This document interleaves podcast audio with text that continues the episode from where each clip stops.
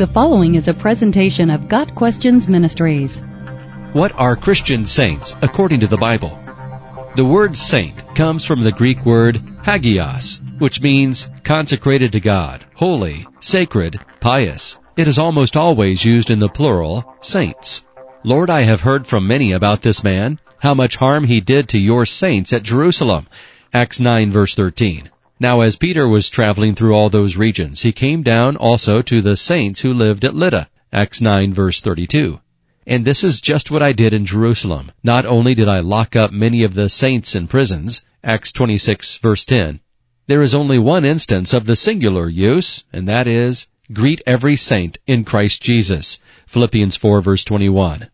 In scripture there are 67 uses of the plural saints compared to only one use of the singular word, saint. Even in that one instance, a plurality of saints is in view, every saint.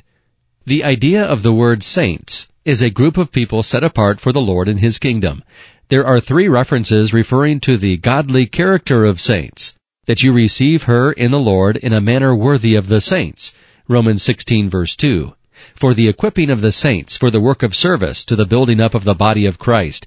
Ephesians 4 verse 12 but immorality or any impurity or greed must not even be named among you, as is proper among saints. Ephesians 5 verse 3.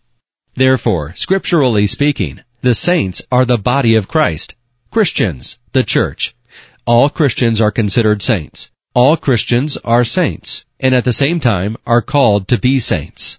1 Corinthians 1 verse 2 states it clearly, to the church of God in Corinth, to those sanctified in Christ Jesus and called to be holy. The words sanctified and holy come from the same Greek root as the word that is commonly translated saints. Christians are saints by virtue of their connection with Jesus Christ. Christians are called to be saints, to increasingly allow their daily activity to more closely match their position in Christ. This is the biblical description and calling of the saints.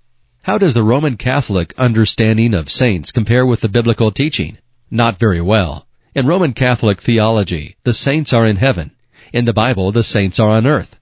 In Roman Catholic teaching, a person does not become a saint unless he or she is beatified or canonized by the Pope or prominent bishop. In the Bible, everyone who has received Jesus Christ by faith is a saint. In Roman Catholic practice, the saints are revered, prayed to, and in some instances worshipped. In the Bible, saints are called to revere, worship, and pray to God alone. Got Questions Ministry seeks to glorify the Lord Jesus Christ by providing biblical answers to today's questions.